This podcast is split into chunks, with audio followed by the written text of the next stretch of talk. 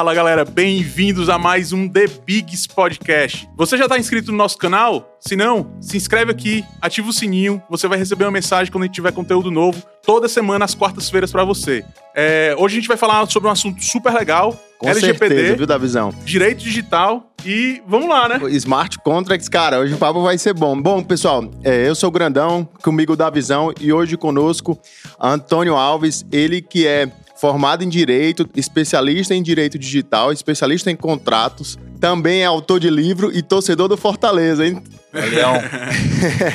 então, aí, cara, muito bom te ter aqui, cara. Um prazerzão. É, a gente tem muito assunto para conversar aqui, né? E, cara, na hora quando falou de direito digital, eu falei, da visão, tem um amigo que, cara, se garante no assunto e com certeza na, na mesa do The Bigs vai trazer muito conteúdo pra gente e pra todo mundo que tá nos assistindo. Eu acho que é, que é até interessante comentar. A gente recebeu um stories aí pedindo pra falar de, de LGPD e direito digital, então tá aqui a fera, que a gente citou lá no stories, Antônio Alves, vulgo Toninho pros mais próximos e amigos, né?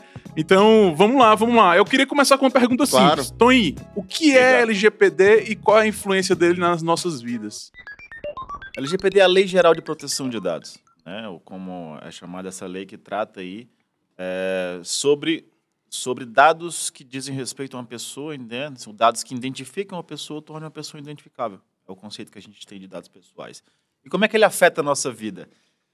É, se você tem qualquer tipo de negócio, né, ele vai te afetar de uma maneira ou de outra. Até, até divergindo um pouco da legislação europeia, que trata do mesmo assunto, a gente não está falando aqui só de ambiente lógico, está falando aqui de ambiente físico também. Então, os formulários, então, ali, é, é, a venda, tá bom, o, o core do negócio não é tratar dados, mas ela vai ser impactada de alguma forma. Então, todos os negócios precisam se preocupar. Então, se você tem está inserido, trabalha para né, um negócio, uma companhia, né, essa- esse negócio, essa companhia já deveria estar preocupada ali com a Lei Geral de Proteção de Dados. É no sentido de tornar-se con- é, é, conforme para com ela. Mas quando eu falo preocupação, também não é aquele, sabe aquele meme do, da turma da Mônica? Tipo, o que está acontecendo? O que está acontecendo? Não é, não é necessariamente isso, não é o apavoro, né? Porque a lei ela veio para setar a regra do jogo. Né? Ela não vem impedir nada. Né? Claro, ela veda né, tratamentos ali né, que sejam prejudiciais é, é, é, para com dados, principalmente dados sensíveis. Só que ela tá, ela é de modo geral, o espírito dela é permitir dentro de determinadas regras. Uhum. E claro, aí dá o, o poder ao titular do dado, que é a pessoa do qual o dado se refere. Então o dado não é nem da empresa, o dado não é do Estado, o dado é da pessoa. O dado é da pessoa que aquele dado está se referindo. Entendi. É, e nesse, nesse mesmo assunto, é, Antônio, Antônio, qual, qual é o desafio que uma empresa tem de, vamos dizer, é, estar conforme com, com a LGPD? Assim, é, é muito assim, uma coisa, um projeto de 10 anos, 5 anos, ou não, Walter, é coisa de 3, 6 meses. eu posso te dizer que é algo contínuo. Né? A gente tem um. um- um- ela, ela não veio necessariamente para a lei de, de forma expressa, mas tem isso de forma expressa na legislação europeia, que é o Privacy by Design. Então, quando você está fazendo um produto novo, você tem um serviço novo, né? você tem um fluxo de RH. Você tem que pensar a privacidade, né? pensar ali a proteção dos dados como algo padrão. Né? Então, se eu estou fazendo. Ah, vou mudar aqui o layout da minha webpage. Então, eu estou ali trabalhando também para que eh, os dados coletados daquela compra específica sejam tratados de forma conforme, que a minha política de privacidade esteja ali no rodapé sempre acessível. Então, é pensar a proteção dos dados como algo contínuo né, e parte das nossas vidas. Então, o desafio, primeiro, né, tem adequações contratuais, tem adequações ali, quando eu falo da política, tem-se que fazer uma política, tem uma parte ali de conformidade documental, tem uma parte de conformidade de fluxos, né? Porque eu preciso sempre ter uma finalidade para o tratamento de algum dado pessoal. Então você precisa se preocupar com aquela finalidade, com essa conformidade. Mas a partir do momento que você estar conforme, a continuidade de respeito justamente a você ter ali esse privacy by design, né? E a gente fala, né, do privacy by default também, que é outro conceito, que é, é, o conceito utópico, né, de que tudo vai incorporar ali uma conformidade com proteção de dados. A gente sabe que 100% Uhum. nada é, mas é, eu digo que é como a justiça, é algo que a gente persegue, mas nunca alcança. Mas a intenção é justamente essa, que a adequação ela seja contínua. Claro, eu tenho fases aqui mais é, mais urgentes, né, num, num primeiro momento, num dia zero, mas a preocupação e a conformidade e adequação, ela é contínua. Então, quer dizer que, assim, você trouxe um exemplo aí do, do RH. Então, de maneira geral, todo mundo da empresa, ou se não, boa parte da empresa, deveria ser treinada barra capacitada para saber que, como que o, a LGPD interfere nos meus processos, seja você estando no RH, seja você estando na área de desenvolvimento de produto, seja você estando na operação lá é, na linha de frente, conversando, contato com o cliente, com sucesso do cliente, suporte, por exemplo. Perfeito. É, até porque a gente tem alguns princípios na, na LGPD, né? E um deles é o princípio da necessidade. Então você deve tratar determinados dados, né? Primeiro, ter uma finalidade para isso, mas tratar no estrito necessário para aquela uhum. finalidade. Maravilha. Né? Então, por exemplo, se eu estou no RH, e é só para contextualizar a tua pergunta. Se eu estou no RH e sou um profissional de RH, eu preciso ter dados relativos à raça, que é um dado, um dado sensível né, ou né, afinidade religiosa, eu preciso ter aquele dado, porque é, tem em alguns lugares tem um conceito de, olha, eu vou coletar tudo que eu puder e talvez um dia eu use e eu possa usar para alguma coisa no futuro, mas não é assim. Você precisa ter uma finalidade prática para aquele dado naquele momento. Uhum. E aí daí justificar o tratamento, a coleta, a guarda daquele dado. Então o RH precisa se preocupar com isso, a, teu, o teu, a parte de desenvolvimento precisa se preocupar com isso. Então, desenvolvimento, se eu estou aqui numa base de homologação de um programa que não foi para produção, né, eu, eu, eu, preciso ter uma base com dados reais. Uhum. Né, eu, eu, posso usar um dub data ali, né, algo, algo fictício, serve a meu propósito de homologação daquele sistema. Então, tudo isso é pensar a privacidade. Nesse caso aí, só uma, uma, uma anonimização resolveria para o pessoal que está usando o ambiente de homologação ou não? excelente, porque a anonimização como conceito, ela é a irreversibilidade daquele dado. Tá? Então, se eu anonimizo um dado, ele não é mais um dado pessoal, porque eu não consigo mais né, ligar ele a uma pessoa, ou, no caso prático, tornar a pessoa identificada ou identificável. Então, o dado anonimizado ele não está debaixo do guarda-chuva da LGPD. Uhum. Mas há uma diferença que é interessante traçar, que é a anonimização e a pseudo-anonimização. O que é a pseudonimização? É uma prática para mitigar o risco de um vazamento. Por exemplo, eu tenho uma base aqui, é, uma base Excel de um dado X e de um dado Y, né, duas colunas. Eu separo essas, duas, desculpa, eu separo essas duas bases aqui num, num, em dois arquivos diferentes e coloco em dois servidores diferentes. Sim. Então, se o primeiro vazar, ele não consegue identificar a pessoa, por quê? Ele não consegue cruzar aquele dado. Então, de certa forma, eu já estou né, utilizando ali uma anonimização. Porque o dado que eventualmente vaze daquela primeira base, ele não é passivo de identificar alguém. Mas eu tenho as duas bases. Então eu consigo reverter aquele dado. E a partir do momento que eu consigo reverter aquela anonimização, né, ela se torna uma pseudo-anonimização. Então ele é um dado ainda debaixo do guarda-chuva da LGPD, mas é uma medida mitigatória de risco ali se aquele dado eventualmente vier a vazar. Então, assim, essa, a, o conceito da anonimização ele deve existir para ser irreversível. Porque a partir do momento que você consegue reverter, não é mais anonimização, é não para essa né? função. E Exato. na pseudo ainda tem. Então você tem que seguir alguns critérios da, da lei de proteção de dados quando você faz a, a, a pseudo-anonimização? A lei ela não desce a esse nível tão detalhado, até porque se ela descesse, ela acabaria injeçando algumas iniciativas. Né? Uhum. Realmente, para criptografia. É uma, é uma evolução constante de criptografia. Então ela não desce para esse nível de detalhe justamente né, para dar essa. Torna claro o, o caso concreto mais subjetivo, então, quando a empresa diz, olha, que eu anonimizo sim. Então, talvez, no caso concreto, ela diga que anonimiza, mas não necessariamente isso que acontece. Então, cria uma subjetividade se a lei não descer no detalhe. Mas a partir do momento que ela escolhe não descer, então esse requisito técnico ele é amplo. Então, a empresa, por exemplo, a companhia que está ali anonimizando os dados, ela tem que garantir, né, pelo menos para si, pelo menos documentalmente, que aquele dado ali não é mais reversível. Ela não guarda uma base de backup que ela consiga consultar e reverter, por exemplo. Uhum. Interessante. Indo para uma coisa que eu sempre fico na dúvida quando todo mundo assina aqueles termos de, de contrato lá, de, de softwares, de, de, de, de coisas que você acessa na internet.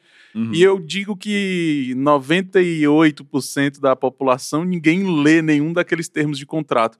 Qual é a relação do LGPD com aqueles termos que você assina sem ler e, e há algum risco envolvido com que você cede ali gratuitamente sem saber o que você está cedendo? Olha, é, são dois documentos bem importantes. Um é o termo de uso, né, que, é, que diz respeito à navegabilidade de sistemas né, de plataformas digitais, e tem a política de privacidade, que é um documento voltado especificamente para a parte de dados, para a parte de proteção de dados. E eles são realmente muito importantes nesse contexto. Por quê? É, por mais né, que a gente realmente tenha é, essa, essa cultura de não ler os termos de uso, não ler as políticas de privacidade, ela um, serve como exclusão de responsabilidade do do, da companhia né, para aquele conteúdo e também serve como, falando de princípios da LGPD, para né, para diversas funções, como a transparência, que é um princípio que está lá. Então, preciso dar aquela informação ao, ao usuário, ao titular. Então, ele, o documento pensa aquele 1% que lê. Então, se alguém ficar com dúvida sobre como determinado dado é coletado e tratado, ele vai lá na política e lá tem as informações precisas do que ele precisa saber. Então, eu trato, na verdade, esse pessoal que quer ler ou vai lá ler e, e, e o ponto é não é nem o aceite às vezes né, primeiro da primeira entrada mas estar disponível por exemplo uma consulta futura então se você aceita que um, uma política de privacidade e ela fica lá né e ela não mais aparece então ela perde também funcionalidade porque eu mostrei aquela informação uma vez e ela não está mais em lugar nenhum então ela precisa também continuar lá então não é só o aceite mas está disponibilizado para se alguém quiser consultar algum dia né, aquela informação. Mas sim, temos uma cultura de não ler, mas ela serve a esses propósitos. Tem até um caso engraçado que aconteceu na Inglaterra, foi um, foi um, um, um estudo, um estudo que fizeram numa companhia de games, que num termo de uso, eles colocavam que o usuário, né, que estava entrando naquela plataforma, ele vendia alma para a empresa. Eles colocaram no meio do texto, né? Só para ver qual seria a aderência. E eles receberam muito poucos retornos sobre aquele contexto específico. Um ou dois, acho que três no máximo, no universo ali de mil pessoas, que foi aquele teste específico. E só para garantir que, olha, as pessoas não leem o que está aqui.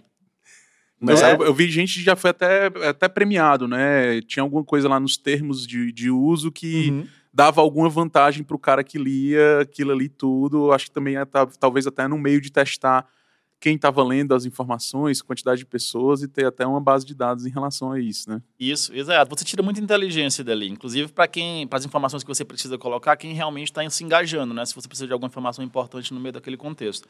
E essa empresa especificamente, ela fez um termo depois devolvendo a alma para as pessoas. Só para formalizar. é, foi engraçado. Mas, mas sim, e, e esses documentos, até para gerar esse engajamento, eles têm mudado também de formato, de forma. Às vezes você colocar um vídeo, às vezes você colocar ali, usar um visual law, usar um legal design para deixar aquele texto mais atrativo. Tem uma rede de. É, eu esqueci agora a rede social que é só de, de imagens, que ele tem um, um texto extremamente coloquial, é até divertido, cômico o texto. Então ele fala assim: olha, se você tem 14 anos, né, você não deveria estar aqui, você deveria estar jogando seu Xbox. né? Então você, você cria aquele engajamento ali pela coloquialidade e convida o cara, convida o titular, convida o usuário a realmente ler aquele conteúdo, porque tem sim informações importantes. Né? Entendi. E, Antônio, pra, como é que, é que tu indica para quem quer, quer começar a adaptar a empresa, ou, ou, digamos assim, tornar a empresa, então, adequada à LGPD? Como que se fala assim, cara, faz isso, ou, na verdade, são várias coisas, né? Assim, pelo, pelo que já, desde a avaliação dos impactos da, da da empresa como toda, quais são as áreas, os setores, como a gente já, já, já até com, com, havia conversado. Mas como que seria, vamos dizer assim, minha empresa quer se adequar ao LGPD? O que é que o, o, o Antônio indicaria para essa empresa? Olha, o primeiro passo, você me liga, é 11 9. Não, mas o primeiro passo, sabe o que? É a preocupação. É, hoje a gente, tem, a gente, tem, um grande obstáculo que é a cultura mesmo. Né? Tem empresas que tratam dado como core, né? O, o, a empresa gira em torno de tratamento massivo de dados e acha que a LGPD não se aplica a ela. Caramba. É, isso é extremamente recorrente, tá? Então, essa questão de cultura é o primeiro passo. Então, se você quiser procurar adequação, para mim já é o primeiro passo que você deveria ter. Estar consciente de que você precisa procurar ali é, é, essa condição. E a partir daí é mapear fluxos de processos e a partir desse mapeamento gerar um diagnóstico e plano de ação. Basicamente é um projeto de adequação.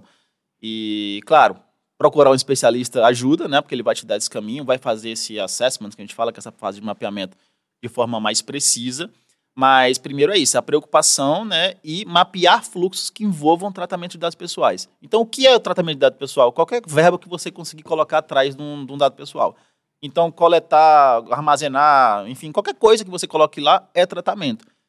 Que é uma, até uma concepção um, um, de uma visão um pouco errônea que às vezes ocorre. Por exemplo, ah, eu só coleto. Só coletar já é tratar. Então, uhum. é um uhum. tipo de tratamento. Ah, eu só armazeno.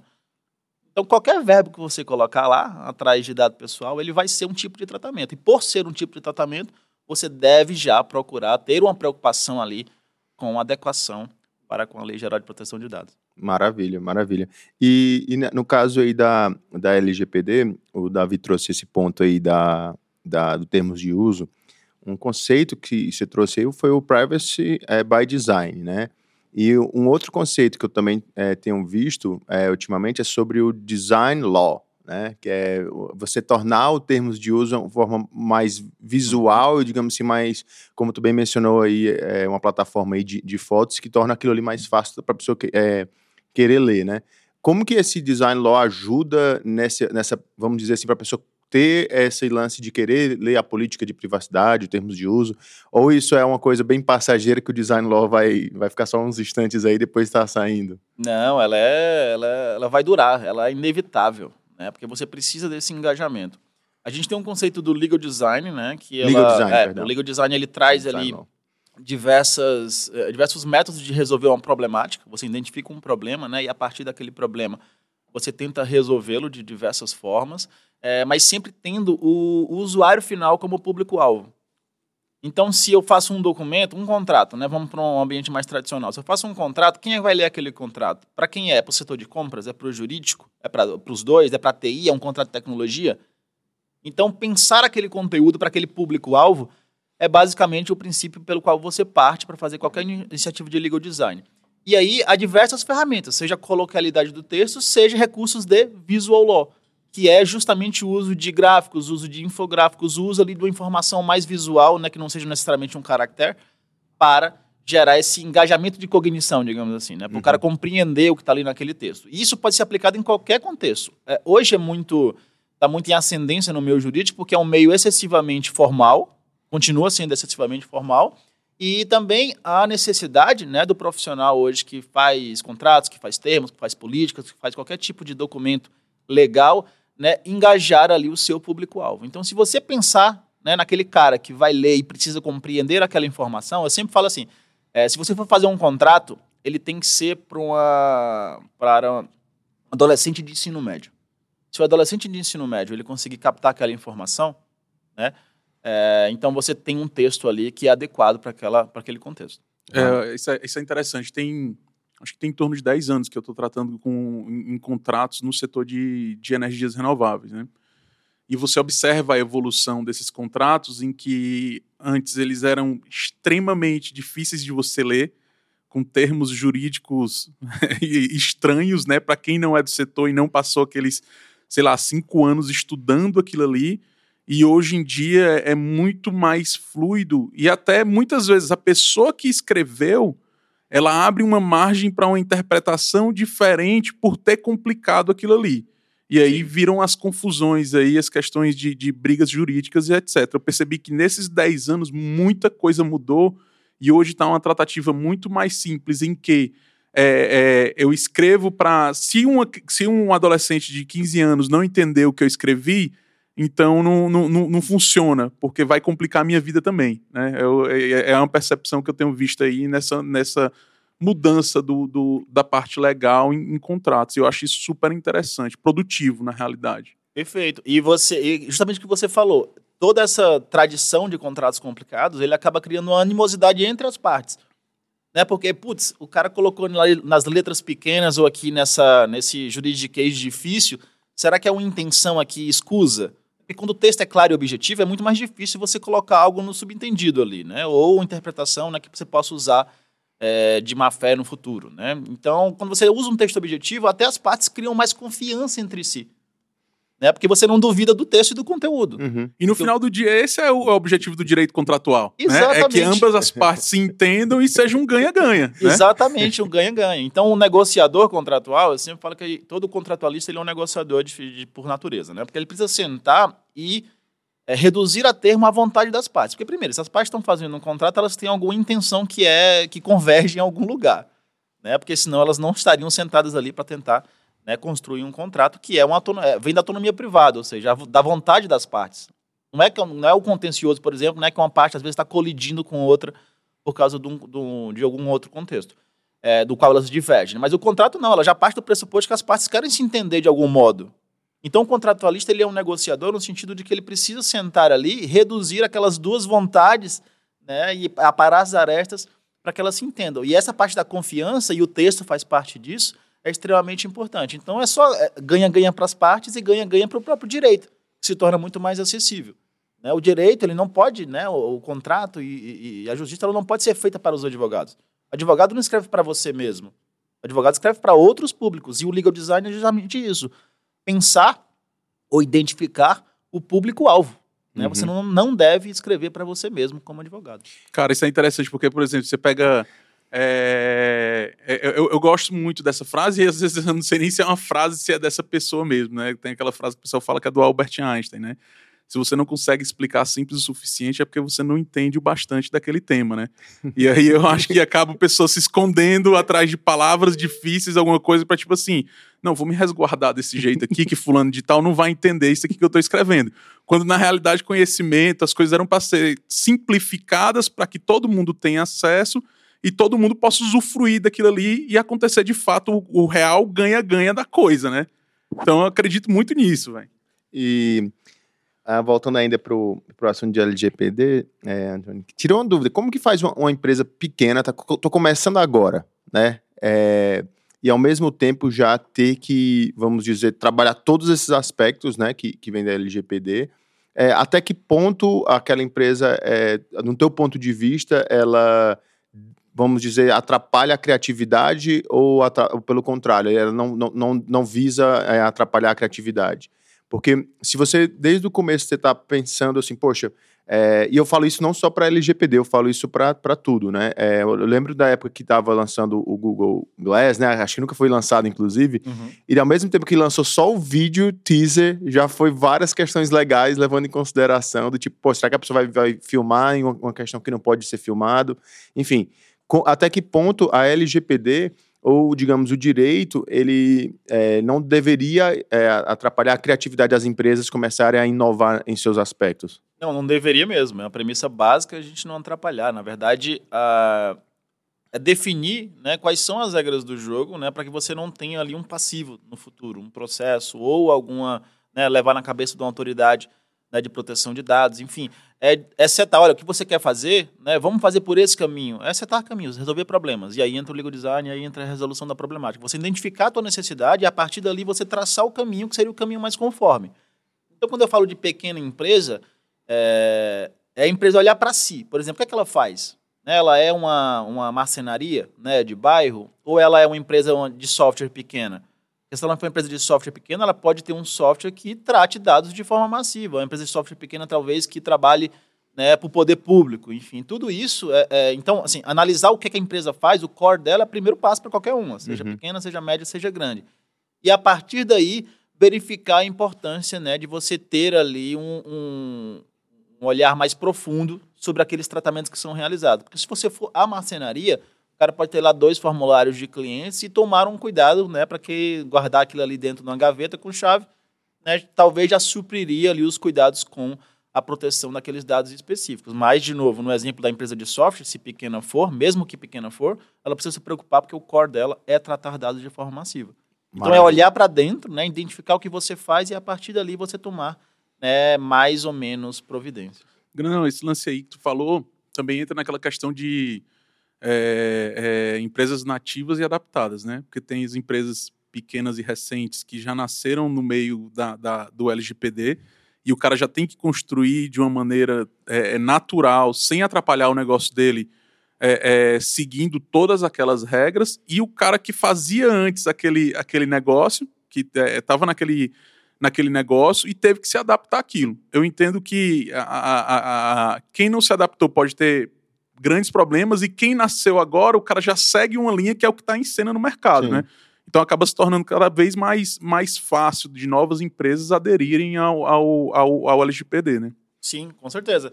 É É, inclusive, um grande desafio do nosso dia a dia é justamente essa culturação de empresas tradicionais, né, que, cuja a, a preocupação com proteção de dados e tecnologia, especificamente, não é algo nativo.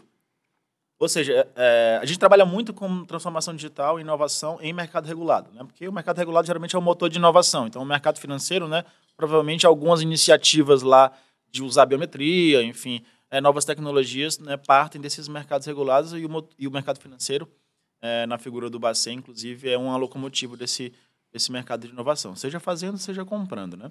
E, é, e nesse mercado tem muitas empresas tradicionais, né, que ainda resistem até a converter alguns tipos de fluxo de tratamento de dados, ou fluxos, na verdade, de contratação mesmo, em eletrônico. Então, tem muitos bancos tradicionais entrando agora no mercado lá, de consignado pelo aplicativo. Né? Uhum. Tem empresas que já nasceram com esse propósito de fornecer um crédito ali um pouco mais é, capilarizado, né, conseguir atingir mais gente, justamente porque já nasceu no digital. Então, quando eu preciso validar um fluxo de contratação eletrônica, geralmente esse pessoal nato digital é muito mais fácil. Eles já têm uma cultura né, de fazer as coisas é, é do ponto de vista técnico-jurídico de forma adequada. Então, ele já nasce com esse conceito. Converter fluxos é muito mais, muito mais desafiador. Né? E, você, e nosso grande trabalho de aculturamento ocorre justamente é, nas empresas que são né, mais tradicionais, cuja aquela parte digital não é algo nativo delas. Entendi. Uh, Toninho, uma pergunta. Alguém quer, quer se tornar um, alguém da área do direito digital. O que, quem é essa, essa pessoa do direito digital? Normalmente ela é uma pessoa que jogava algum jogo, fez direito, entende um pouquinho da, das nuances do da desenvolvimento, da programação. Qual que seria, vamos dizer assim, as competências dessa, desse profissional e, e como construir essas competências no teu ponto de vista? Olha, a afinidade com tecnologia ela é essencial. Assim, é, existe, claro, né, é, material técnico para você aprender, diversas nuances ali, seja contratuais, seja de tecnologia, mas a afinidade é essencial porque o negócio é muito dinâmico. Então, quando a gente está validando um fluxo, aparece todas as ideias do mundo. Né? E você precisa estar antenado com a tecnologia e com os conceitos técnicos jurídicos né? para conseguir é, é, atuar de forma precisa nesse mercado. Então, o primeiro passo seria né, você verificar se você tem ou não afinidade com tecnologia. É, eu, por exemplo, sempre fui o, o primo que conserta computador. Então, a minha mãe achava que eu ia fazer, inclusive, faculdade de computação. E fui para o direito. E no direito achei ali né, uma maneira de, de convergir minhas duas minhas duas paixões, digamos assim, que é tecnologia e direito. Então hoje, né, eu sou programador, sou web design, né, mais por hobby, mas eu tenho aquele conhecimento e é algo que eu gosto. Uhum. Né? Sou planilheiro nato, gosto de lidar com BI, Power BI, enfim. Esse tipo de coisa é algo que é, é, é algo que eu gosto de fazer até no meu tempo livre. Então eu tenho essa afinidade com a tecnologia em si. Então eu sugiro que se você tiver afinidade, estiver fazendo direito, pode ser que essa seja a área para você. Então o primeiro passo é é, é, verificar essa afinidade e a partir daí você trazer ali, é, você procurar material. Né? LGPD é algo que está muito em voga hoje, então se você né, começar por algum lugar, provavelmente você pode começar pela parte de LGPD. A gente tem muito curso preparatório ali no mercado, né? muito material também para começar a se envolver. Mas se você quiser descer no roots mesmo da tecnologia, da inovação, do mercado de direito digital, é procurar obras né, que já tratem sobre o tema específico. É porque você vai entrar em criptografia, como tu bem trouxe, é, anonimização e, enfim, tem vários outros assuntos aí que estão relacionados como, é, vamos dizer, ferramentas para solucionar uma determinada problemática de uma empresa, de um processo de uma empresa, né? Isso é, é bem interessante. E já, e já voltando nesse lance aí de, de empresas, de contratos, é, um, um, termo, um termo que está em voga é o smart contracts, né? É, e isso eu li um determinado assunto dizendo que o primeiro smart contract vem com aquelas vending machines, né? Aquelas maquininhas Sim. de Coca-Cola. Isso é verdade ou é mito ou é verdade? Até que ponto, é, vamos dizer, hoje como que tá esse lance aí do, do das criptomoedas e desse lance todo do, do blockchain? Como que isso está, vamos dizer, entrando nas empresas e espalhando aí inovação? Não, é verdade. Inclusive, a máquina ela tem uma programação por trás. Né? Tipo, é uma programação básica no sentido de os ifs que a gente fala, os ICs, né? IC X, resultado Y. Então, é uma programação básica que tem ali. Aquilo ali é um smart contract no sentido de que é um negócio jurídico. Então, quando eu compro uma Coca-Cola né, na, na maquininha, eu estou fazendo ali um negócio jurídico com a empresa que está me vendendo a Coca-Cola. Ou seja, então eu tenho um smart contract no sentido que ele traduz em código uma vontade, um negócio jurídico ali é, entre aquelas duas partes. Então, sim, os primórdios nasceram disso. Inclusive, quem cunhou o termo, me fugiu agora o nome do Glorioso nos anos 90, ele está muito ligado hoje às criptomoedas. Então tem essa confusão de conceito de que smart contract surgiu junto com blockchain, surgiu junto com criptomoedas. Mas não, o conceito é mais antigo. Né? Agora, com blockchain e com as criptomoedas, o smart contract passou a ser protagonista daquele, daquela relação. Uhum. Certo? Mas, ela, mas ele é basicamente eu conseguir ali automatizar aquela, aquela, aquela relação, digamos assim. O que antes era reduzido a termo num papel, eu consigo automatizar ali com um conjunto de ICs, né? Isso pode ter a nível básico como a vending machine, pode ser a nível complexo como a rede Ethereum. Caramba. E hoje um grande percentual dos contratos é feito dessa, dessa maneira, né? Contratos, contratos inteligentes em massa, né? É, você fez compra é, alguns dias atrás que a gente comprou um, um, um, celular, né? Aí já é um contrato desse termo. Você já está prontinho lá, você clicou, comprou, você já fez essa relação com o local que você está comprando e você, pessoa física, é, é, adquirindo aquilo ali, já é um, um, contrato desse, né? Acho que a grande maioria dos contratos são dessa maneira hoje em dia já, né? É, tem, tem contratos híbridos, por exemplo, quando eu tenho um, realmente um texto, eu, eu, reduzo aquela, aquela, aquela relação a um texto legal e ele é colocado no ambiente eletrônico, mas também tem um contrato, é o smart contract puro, que é código-código. Então, quando eu não tenho realmente um documento né, a dar um aceite, ele é realmente um conjunto de códigos, ele vira o smart contract puro. É, muito, muito usado em mercado financeiro, por exemplo, para compra futura. Então, se eu, se eu estabeleço uma condição e essa condição engatilha, eu tenho ali um negócio jurídico que é engatilhado pelo código especificamente, mas uhum. é um uhum. negócio jurídico. Então, aquilo ali, de certa forma, é um smart contract. Então, você pode aplicar isso aqui em diversos contextos. É, esse, mesmo, esse mesmo glorioso que, que cunhou o termo, ele também dá um exemplo do que poderia ser... Nos Estados Unidos tem a figura do Ripple Man, né, que é o cara que vai é, é pegar os carros de volta né, quando você não paga o seu financiamento. E se for um carro inteligente, né, um carro ali mais moderno, a própria empresa que é dona do carro, né, da dona fiduciária do carro, ela pode né, tirar ali a ação do cara de conseguir ligar o carro. Então ele inutiliza o carro de forma remota. Por que, que ela faz isso? Porque teve um gatilho do contrato da inadimplência. Ou seja, tudo isso pode ser feito pelo smart contract. Então, a aplicação ela é extremamente ampla, mas o conceito é justamente esse. Eu tirar daí as duas, né, duas partes do termo e, eventualmente, a figura do advogado clássico, para que o programa, para que o código, ele seja ali o, o, o, nivelador entre as partes. Isso também né, gera confiança. Porque quando eu tiro as duas partes de si, porque quando você compra uma criptomoeda, né, você faz uma transação lá, você não precisa conhecer a contraparte. Uhum. Eu confio no meu terceiro idôneo, que é o sistema. Então, quando eu confio no sistema, eu não preciso daquela animosidade entre partes. Então, talvez se eu tiver talvez não, né? É, o conceito é justamente esse, de eu criar ainda mais confiança, isso é uma aplicabilidade do smart contract também, eu criar uma confiança porque eu confio agora na máquina, no sistema, e não necessariamente na pessoa que está do meu lado fazendo a minuta. Perfeito. Perfeito, perfeito. Tem, um, tem um, uma entidade maior por trás que te traz essa confiança de você não ter estabelecido uma relação com uma parte, mas sim pelo meio que você está adquirindo aquilo, né? E, Perfeito. E, e, nesse ponto aí que tu falou do, dessa parte em si, hoje tem várias plataformas, como a gente falou, do, de marketplace, tem, um, tem o próprio Uber, tem, enfim, Rappi, iFood. É, é, como que fica essa parte, esse contrato em si, é, nessas empresas, que é extremamente legal? O contrato é, é sempre eu versus o iFood ou é eu versus aquela. Se o sanduíche vier frio, por exemplo, a culpa é de quem? Em, em poucas menores, vamos dizer assim. Ou até que ponto isso pode ser é, traduzido no, no, direito digital, no sentido de tipo, olha, você está fazendo. Se o entregador for do iFood, a culpa é do iFood. Se o entregador for da empresa, a culpa é da empresa. Ou não, isso é, eu trago esse, essa problemática, na verdade, não, não só pensando na, na, na, comida, mas em todos os outros aspectos ligados a marketplace que estão uhum. crescendo aí, seja é, marketplace na área é, de comida, como também marketplace na área de passagens, por exemplo, que tem ferramentas aí que você consegue é, comprar passagens de várias empresas distintas, né? Ah, eu quero comprar uma ida com a TAM e a volta com a Gol, ou senão está envolvendo uhum. várias nesses aspectos. É, a culpa ela não é objetiva, né? Digamos assim, se alguma coisa ocorrer, né? Tem que analisar caso concreto. Mas nesse caso específico, quando eu falo ali de intermediadores de tecnologia, iFood, Uber, eu tenho é, uma variável que é um rolo compressor que é o código consumidor. Então ele vem top-down ali, não interessa quem é quem ou como eles se posicionam. Às vezes, e né, é, tende-se ali, como presume-se que o consumidor né, é hipossuficiente, que a gente fala, ou seja, ele não está no mesmo nível de, de habilidade negocial para com aquela empresa, é, você presume sempre que ele tem alguma razão e aí investe o que a gente chama de ônus da prova. A empresa vai ter que provar, por exemplo, que não contribuiu para aquele evento. Uhum. É, então a gente tem uma norma de ordem pública que é a parte do Código do Consumidor, que é um rolo compressor nesse sentido. Mas como é que elas se posicionam geralmente? Como intermediadores, como tecnologia. Então, se você né, chama um carro para o Uber, você tem ali um, digamos, um contrato de transporte, é, compara com aquele cara específico, mas a plataforma em si ela não faz serviço de transporte. Pelo menos ela não se posiciona assim, né?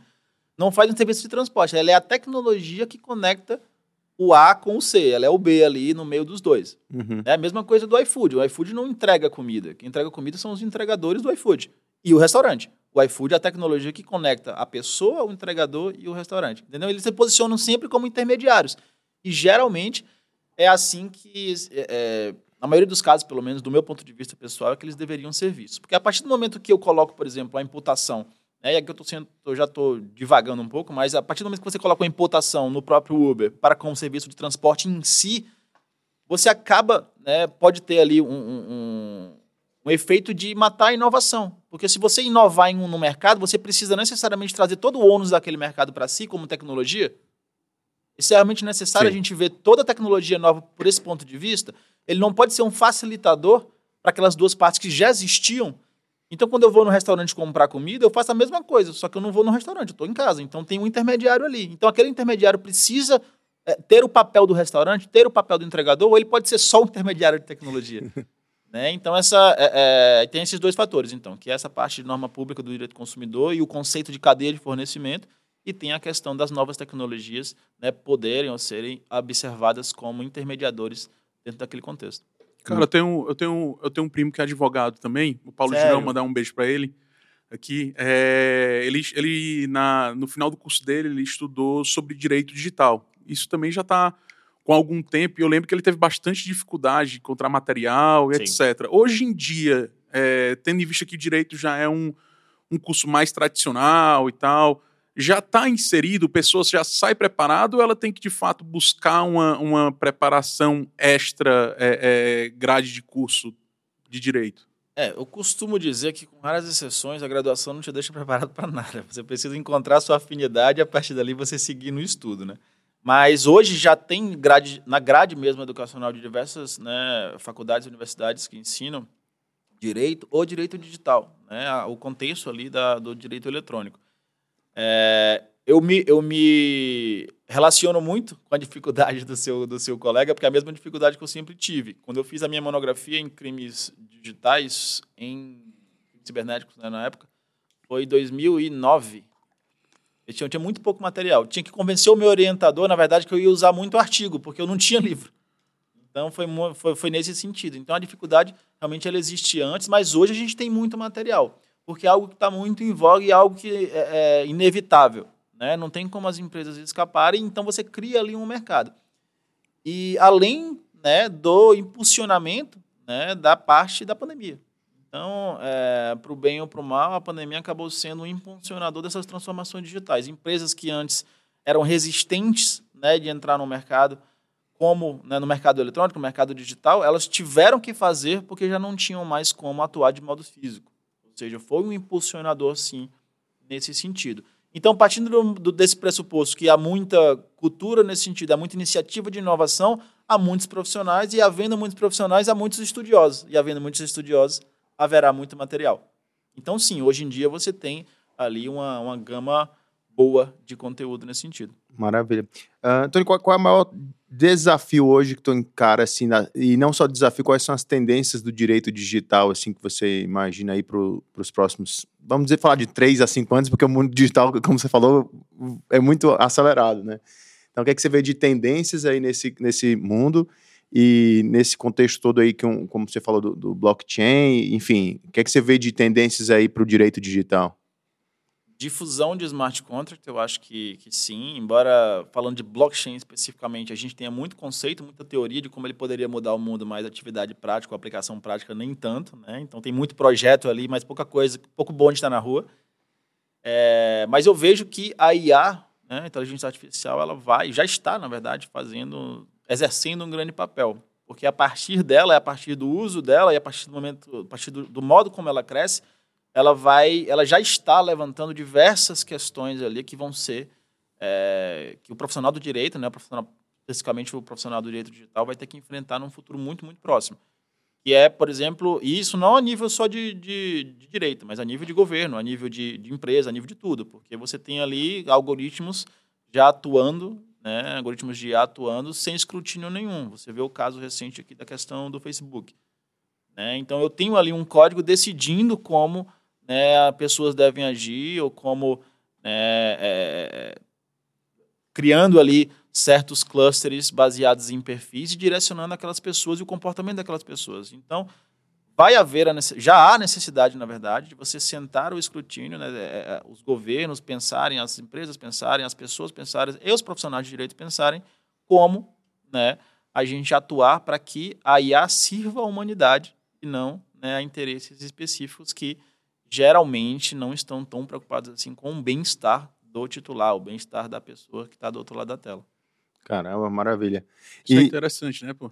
É, esse negócio, esse negócio da, da, da... artificial é, é foda, cara. Tem, teve até aquele é, seriado do, da Netflix, né, que é o, o, Não sei se é Conflito das Redes, mas ele... É, esqueci até o nome do seriado, mas enfim é, que ele mostra, é, ele apresenta como que você fica vendo, é, você entra numa bolha e você sempre é alimentado com aquilo que vai te permane fazer permanecer mais tempo na rede e ao mesmo tempo você vai meio que distanciando da, das outras pessoas, né? É, e às vezes não é culpa do código, né? Não, Porque é. tem alguém, tem, tem uma empresa com objetivos e o código, e aí esse é o grande problema enfrentado hoje, o código ele tem um objetivo, só que ele não tem questões éticas e morais nesse meio tempo, né? É, você vê, por exemplo, o, o a, tem, um, tem uma analogia com o gênio. Então, se você pede para ser o cara mais rico do mundo, o gênio pode simplesmente fazer todas as pessoas desaparecerem.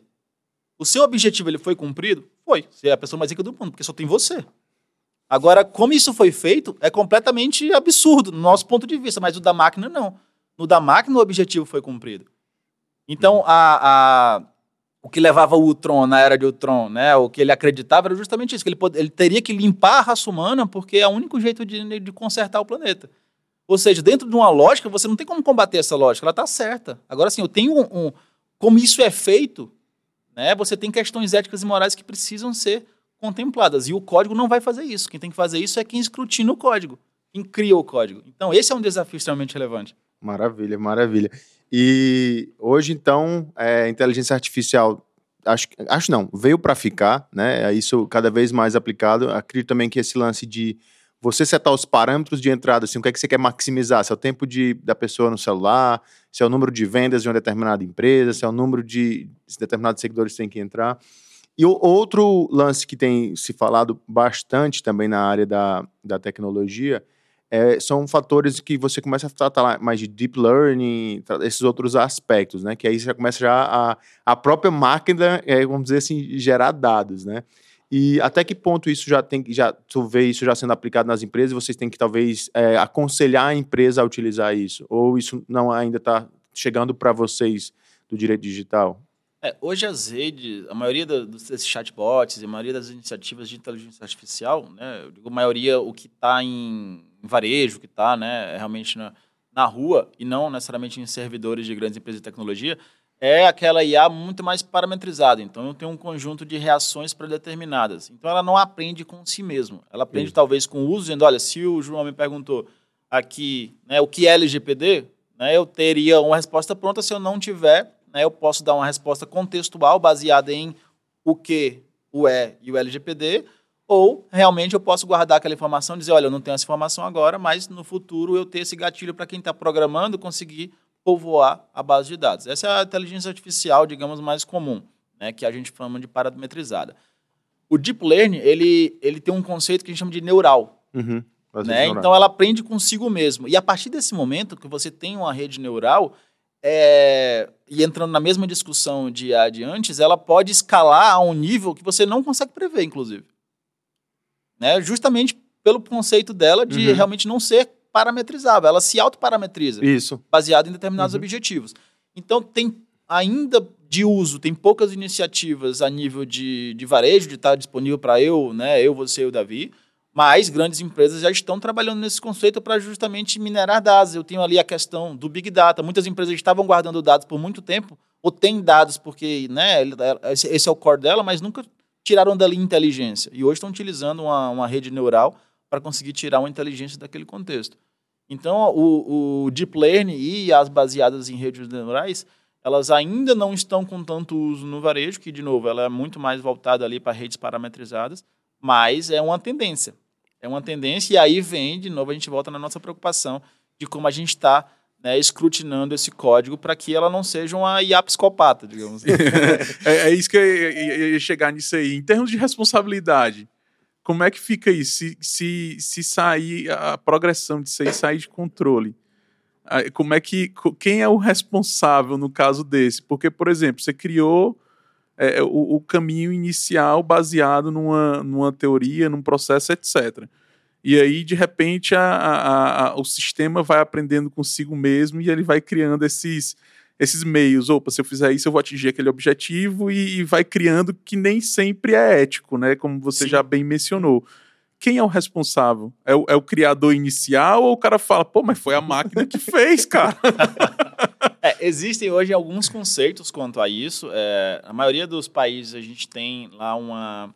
O Brasil incluso, a gente tem a responsabilização da pessoa física por trás do código. Então a máquina, né, ela não tem responsabilidade jurídica, que a gente chama. Então, se a máquina fizer alguma, der algum BO com a máquina, né, quem vai responder seria ou o proprietário da te daquela tecnologia, né, que seria a empresa por trás daquela tecnologia, ou a pessoa física que o fez, se não tiver nenhuma outra titularidade ali sobre aquele código. Em termos de Brasil especificamente, a responsabilidade vai ser ou deve ser sempre do ente por trás daquela tecnologia e nunca da máquina especificamente. Então não tem como você falar, putz, foi a máquina. Não, foi você que é dono da máquina, no mínimo. Então vou responsabilizar você, não ela, porque ela não tem personalidade jurídica. No mundo, né, é, essa é uma, é, é, uma tendência em termos de normativos. Em alguns lugares, né, tá alguma, tem alguma responsabilidade ou tem-se algumas teses que defendem lá como, a, como certas tecnologias elas são tão autônomas né, que você tira, inclusive, alguma responsabilidade. Mas, enfim, são teses em construção. Na maioria dos lugares, eu tenho ali a responsabilidade para quem detém aquela tecnologia. Óbvio que isso traz diversos desafios, por exemplo, quando eu estou falando de empresa multinacional, né, qual a lei né, que seria aplicável a ela? Olha, se a gente está falando do dano especificamente, né, de alguma coisa, de algum BO que aconteceu com essa tecnologia, provavelmente vai ser no lugar onde o dano ocorreu, não necessariamente onde a empresa está sediada. Então tem um desafio de territorialidade, porque lá quando o cara fez a tecnologia, ele está dentro de um pressuposto de não responsabilidade. Mas talvez onde ele fez o dano, né? Aqui no Brasil, por exemplo, um consumidor teve um dano, ele vai responder como se dono fosse. Ele não tem que chegar aqui e alegar, olha, é, lá no meu país onde eu fiz, você pode responsabilizar a máquina que é autônoma. Não, aqui, lá é lá, aqui é aqui, aqui é outro quadrado. Então a questão da territorialidade também é um desafio nesse contexto. Então isso aí é, é se torna a cada vez que você cresce, né, grandes poderes trazem grandes responsabilidades. Já dizia o tio Ben, a, o tio ben aí pro Peter Parker, né, o Homem-Aranha. É, é, interessante porque à medida que você cresce, você vai atingindo outros territórios, você começa a ingressar no, no, numa questão de direito internacional, né, em que você começa a ser responsabilizado não só pelo pelo pelo fator criador inicial lá onde você criou no seu país, naquela região, mas aí você começa a seguir diretrizes é, bem mais amplas, né? Sim. Cara, isso é. é, é Rapaz, é... eu, eu, por isso que eu falei, aqui dava assunto para mais duas, três, quatro horas. A gente está chegando ao final do nosso episódio. É, a gente ia, com certeza vai entrar nesse assunto de direito digital aplicado de forma global. Eu acho que daria muito assunto, Davi. Falando aí do, da máquina aí que você trouxe, pode falar vários casos aí dos carros autônomos, né? É, então, assim, é, Toninho, um prazer te ter aqui no, no The Bigs Podcast, cara. É, a gente é, tem muito assunto, muito conteúdo. A gente sempre busca trazer pessoas relevantes e você é uma pessoa relevante no contexto de LGPD, direito digital e muitas outras coisas, né, relacionadas à área do direito. E, cara, é, dá uma palavrinha final aí pra gente aí, o que é que você tem aí de, de mais surpre para surpreender todo mundo que tá nos escutando aí? Não, você, você é bem previsível, né? Tal qual os algoritmos preveem pessoas, eu vou ser previsível nesse sentido que eu vou agradecer, na verdade, a oportunidade. A iniciativa em si é extremamente relevante. É, eu também sou um, um, Eu ouço o Bigs Podcast e eu tenho aqui o, sendo absorvido o conhecimento de diversas outras áreas. Eu acho que a iniciativa de vocês é extremamente importante, tá? É, quanto ao assunto que a gente falou hoje, é a questão realmente do cuidado. Se eu estiver falando de LGPD, eu tenho um cuidado, uma preocupação quanto àquele contexto e não só ignorar. Talvez, né, perguntar para alguém né, que entenda um pouco mais, seja ali alguém que atue na área, se eu preciso ou não estar adequado, se eu preciso ou não tomar alguma iniciativa. E quando a gente fala de questões de tecnologia, né, a gente tem que ser tem sempre que atuar na ética e na moralidade, como em todas as áreas da nossa vida, mas é não achar que a máquina ela deve correr por pernas próprias. Embora ela tenha pernas próprias, você precisa dar o direcionamento e estar sempre escrutinando ali aquele sistema, aquela máquina, aquela IA, para que ela siga ali regras né, é, éticas e morais básicas, né, digamos assim. Então essa é a mensagem que fica e para os profissionais de direito, né, de tecnologia, incentivo que vocês procurem conteúdo, incentivo né, que vocês se aprofundem na área, porque é uma área muito gratificante e, como a gente falou aqui hoje, tende a crescer exponencialmente. Maravilha, legal, legal. Toninho, aqui não é o show da Xuxa, cara, mas deixa um beijinho aí para quem você quiser, cara. Vou mandar um cheiro, né? Utilizando aqui uma expressão nordestina. Vou mandar um cheiro aqui para minha esposa, Carol. Eu quero mandar um cheiro também para a Nath, né, a minha doutora e digníssima esposa do, do João, é, para minha família e para vocês, na verdade, especialmente, que me deram essa oportunidade. E eu acho sim que a gente vai ter espaço aqui para falar de muita coisa ainda. Não, eu ia falar de cybercrimes aí depois, foi da sua monografia. Uh, então, quer deixar algum dado, alguma informação sobre como, como te contactar ou, ou contactar os serviços do escritório é, de vocês? É, eu sou sócio do PEC Advogados, né? Então, se você quiser me encontrar diretamente pelo e-mail do escritório, é o Antônio Oliveira, arroba pecadvogados ou pecadv.com.br. É... E fica também, aproveitando a oportunidade, a dica do livro, né? Para quem estava falando aqui de materiais e de, de materiais acadêmicos sobre o tema, a gente tem... Eu participei como coautor do Direito Digital 3.0, Direito Digital 4.0, que saiu recentemente, e aqui no Saindo do Forno, a segunda edição do Fundamentos dos Negócios e Contratos Digitais, né, que fala justamente, justamente sobre esses princípios técnicos jurídicos por trás, por exemplo, de uma contratação eletrônica, de um contato, de um contrato seja né, digitalizado, um contrato eletrônico, seja ali nato digital. Então fica a recomendação também. Maravilha, mensagem legal, legal. dada. É isso aí, né? Pessoal, esse foi mais um The Bigs Podcast. Hoje nós falamos sobre LGPD, contratos digitais, direito digital e muitos outros assuntos aqui na mesa. É, se inscreve no nosso canal, né? Dá um likezinho, dá um, joinha aí pra gente também. Se você quiser é, trazer mais conteúdos e mais informações, pede pra gente também na, nos comentários. Segue a gente também no Instagram, a gente tá sempre abrindo para perguntas e também para solicitar pessoas que vocês querem ter aqui na mesa. O que mais, da visão? É isso aí, você viu hoje que a internet não é uma terra sem lei. A gente esteve aqui com o Toninho Alves, ele que é especialista nesse assunto. Como o Grandão já bem reforçou, arroba The Bigs Podcast no Instagram. Segue a gente, curte e engaja lá que a gente vai estar tá trazendo um conteúdo legal para vocês. Muito obrigado, um beijão. Um abraço, galera.